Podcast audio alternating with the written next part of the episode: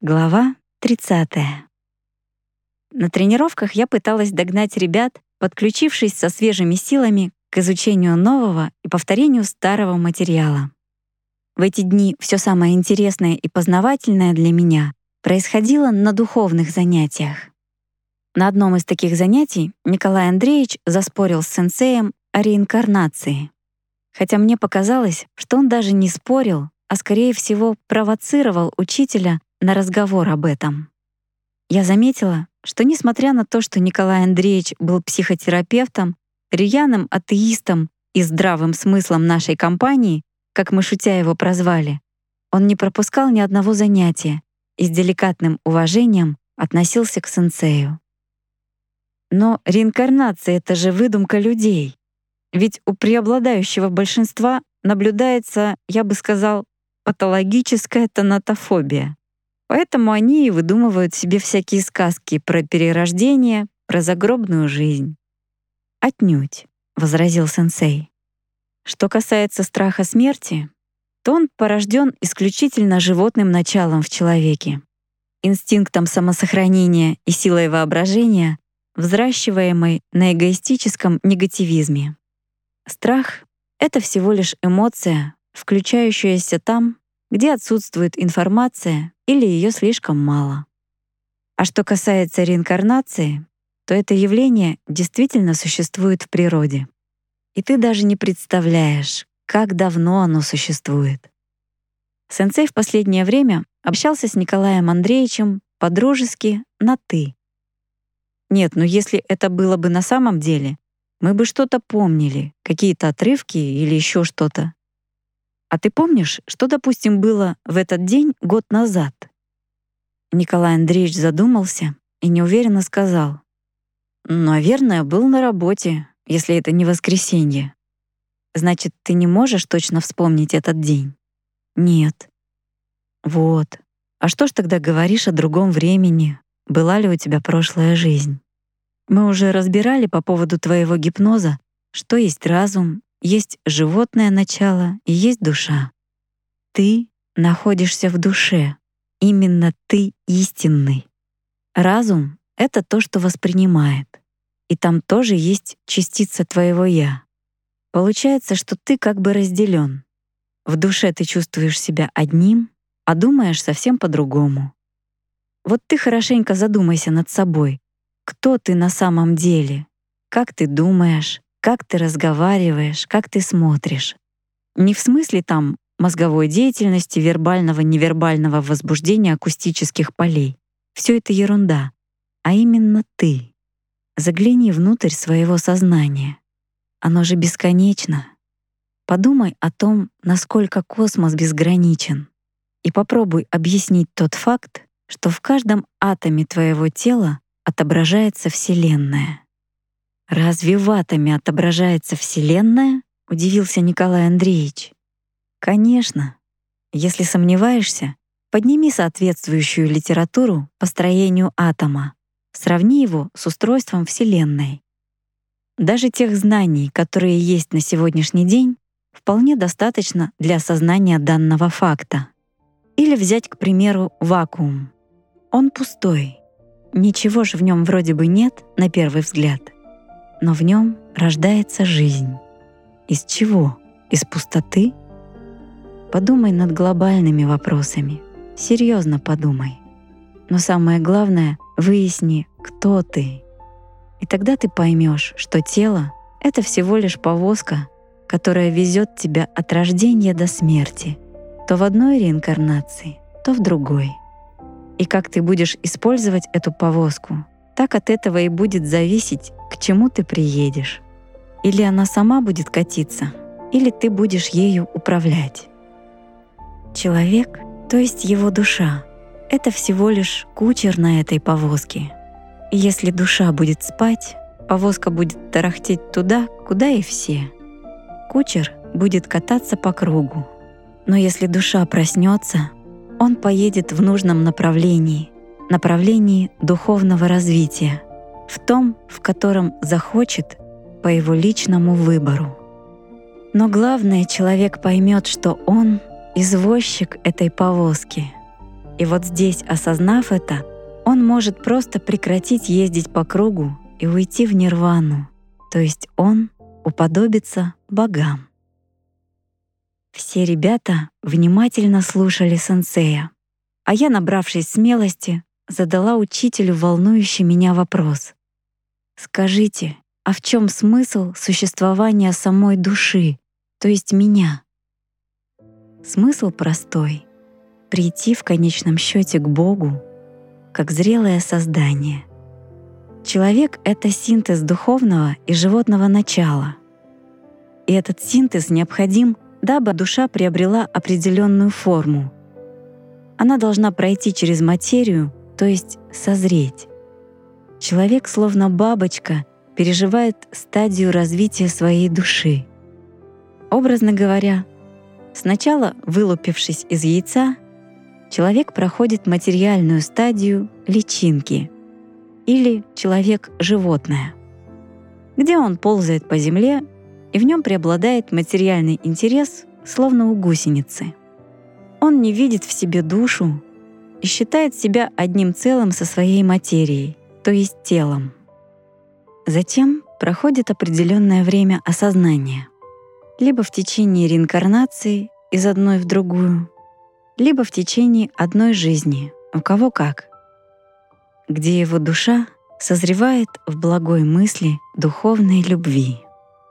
И постепенно человек превращается в кокон, в стадию «человек-человек», где идет четкое осознание его истинного «я» души и кокона тела. Причем тело как всего лишь материи для созревания его души. Внешне это может и никак не проявляться, но внутри в нем происходят бурные, глобальные перемены. И, наконец, когда душа окончательно созревает, кокон прорывается, и оттуда вылетает ослепительно прекрасное божественное создание — бабочка, душа, которая свободна в своем полете. Присоединяясь к таким же прекрасным созданиям, она участвует в зарождении новых душ, создании новых личинок, которые будут проходить тот же путь. Это и есть стадия «человек-бог». Поэтому весь смысл заключается в развитии от животного к божественному, чтобы стать полноценной частицей Бога. Это заложено в нас изначально, глубоко внутри. Поэтому мы ищем Бога, поэтому мы знаем о Боге. Николай Андреевич, улыбнувшись, сказал: «А если я атеист и отрицаю Бога?» Никто не отрицает Бога, по большому счету, кем бы он ни был, потому что в душе каждый это чувствует. Каждый в темноте боится, какой бы он ни был смелый. Каждый думает о вечности, о смерти, о смысле своей жизни и своего существования. Просто многие, не обладая достаточной информацией, включают защитные функции своей психики и пытаются заглушить эти мысли. «Ну уж так я устроен, что мне нужны реальные доказательства. Вот если бы я действительно столкнулся со случаем хотя бы памяти о прошлой реинкарнации, я бы поверил в это, убедившись лично». Сэнсэй немного подумал и ответил: «Хорошо, я предоставлю тебе такую возможность. После занятия я расскажу тебе одну интересную технику изменения состояния сознания, которая позволит пробудить душу человека и вызвать ее для разговора. Но предупреждаю, никто больше не должен знать об этой технике, поскольку общество находится еще в стадии «человек-животное».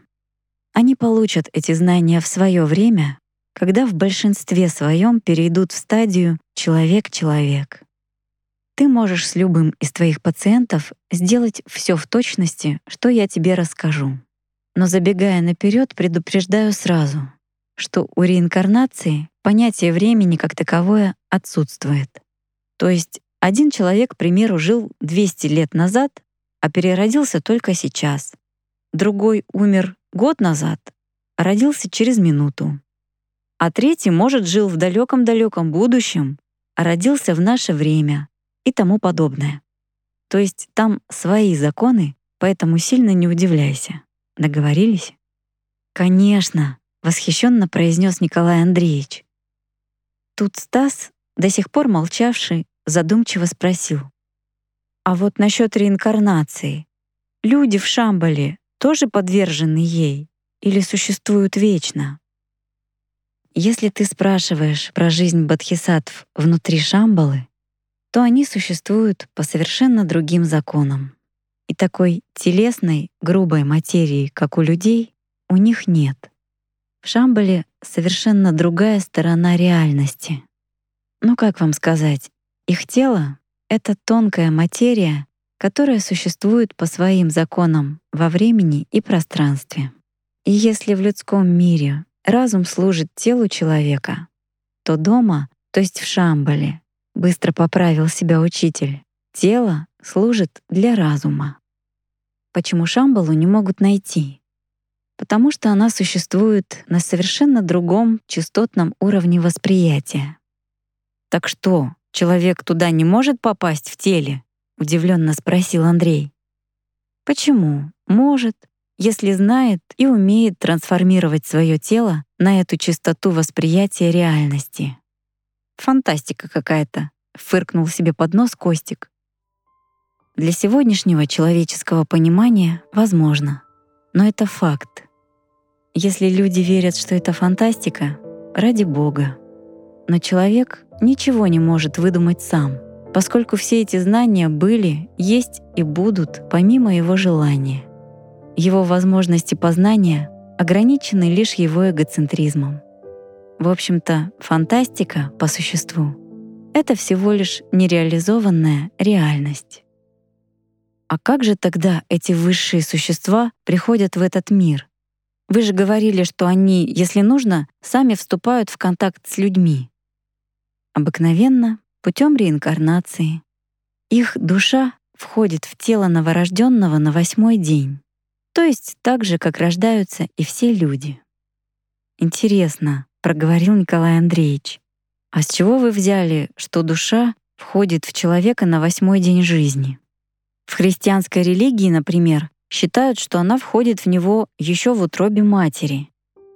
Это ошибочно, они так считают. Очевидно, кто-то что-то неправильно понял, другой неправильно перевел на свой язык, а третий додумал, исходя из своей логики. Так и затерялись настоящие знания. Все как обычно. А в действительности душа входит в человека на 8-й день. Это даже можно реально зафиксировать. Душа, хоть и энергетическая субстанция, но все же, входя в тело, приобретает свойства тонкой материи.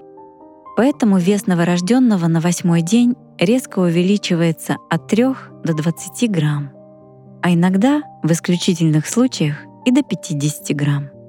Это реально можно зафиксировать, если точно контролировать вес новорожденного, начиная с 7-го дня, с учетом входящего и исходящего из него. То есть на 8-й день происходит резкий скачок в весе новорожденного. Кроме того, именно на 8-й день взгляд у ребенка становится живой, лучистый. Это невозможно не заметить. «А чем потом бодхисаттвы отличаются от людей?» — поинтересовался Костя. «Абсолютно ничем. Они осознанно перерождаются в материю человека, чтобы на себе испытать все тяготы, лишения, а также соблазны мира. И в процессе человеческой жизни они вносят ту лепту, которую должны внести. Иногда приходят на Землю с определенной целью, чтобы воплотить в жизнь решение, принятая в Шамбале, но чаще всего как наблюдатели. Бодхисаттвы живут как обыкновенные люди, тихо и скромно выполняя свою работу, хотя внутри этот человек вполне осознает, что он бодхисаттва. Но он никогда не будет кричать об этом и бить себя в грудь. Как правило, никто из окружающих об этом не знает. Это может быть кто угодно. Ваш близкий человек, знакомый, родственник, друг и так далее. «А зачем они приходят как наблюдатели?» — спросил Виктор. «И действительно, зачем?» — подумала я.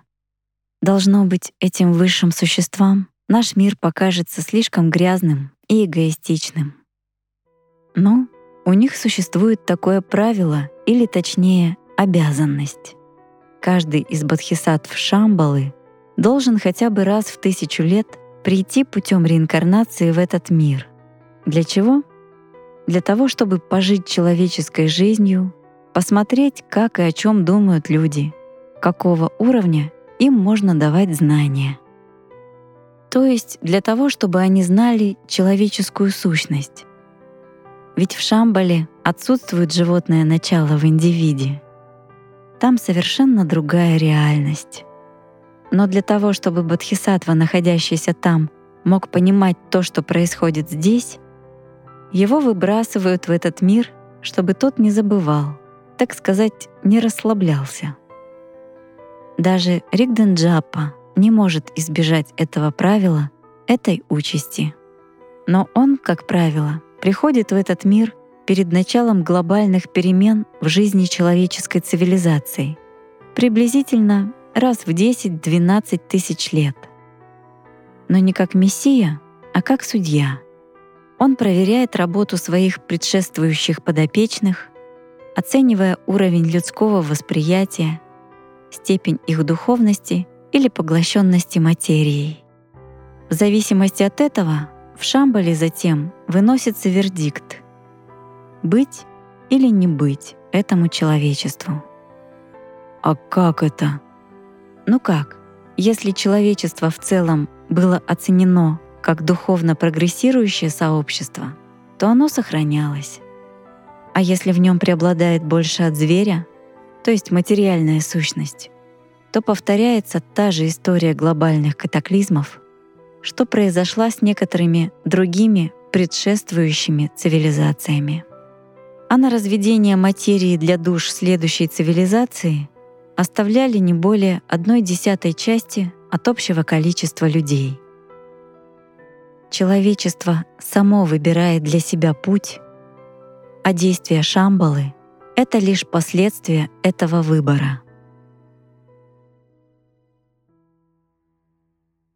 Как я понял, вступил в разговор Виктор, главное их предназначение — это духовное развитие человечества. «Почти правильно», — ответил Сэнсэй. «Главное их предназначение свыше, то есть космической иерархией или Богом, как хотите это называйте, это воспитание души человеческой на протяжении всех циклов ее перерождений. Активно они помогают ее развитию тогда, когда в человеке пробуждается духовное начало. Наверное, бодхисаттвам этот эгоистичный мир кажется ужасным с точки зрения их уровня духовности», — сказала я вслух свои мысли. Сэнсэй усмехнулся. «Да уж, не подарок. Это перерождение равносильно тому, как бабочку запихнули в гусеницу. И бабочке неудобно, и гусенице дискомфортно. Но таковы правила. Каждый бодхисаттва должен отбыть здесь свой срок, прожить всю жизнь. Хотя любой бодхисаттва волен уйти в нирвану в любую минуту. Для них это большой соблазн. А вы когда-то говорили, что бодхисаттва — это человек, покинувший нирвану ради человечества. Безусловно.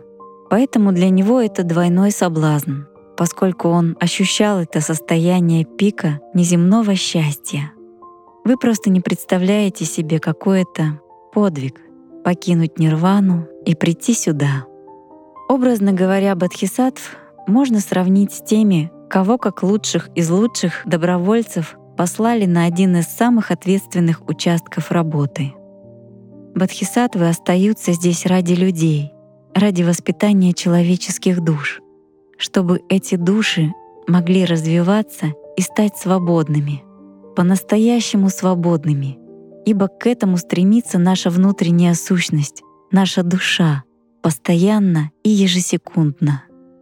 Сэнсэй глянул на часы и сказал: «Так, ребята, пора делать медитацию, иначе дискутировать можно до утра». Я тоже посмотрела на часы. Время пролетело в этом разговоре, как одна секунда. И было странное чувство, как будто оно вовсе отсутствовало. Словно это был сам миг вечности, слегка приоткрывший завесу своих тайн. Мы сделали ту же медитацию, что и на прошлых занятиях, на чистоту наших помыслов. Вода, льющаяся через край кувшина, ощущалась уже более четко, какими-то волнообразными движениями. После занятия учитель напомнил, чтобы мы постоянно учились контролировать свои мысли и вылавливать негативных паразитов сознания. Он также подчеркнул, чтобы мы не давали волю своей агрессии, если таковая возникала. И самое главное, постоянно взращивали в себе божественную любовь, выполняя цветок лотоса. Николай Андреевич остался на поляне, а мы, попрощавшись, пошли домой.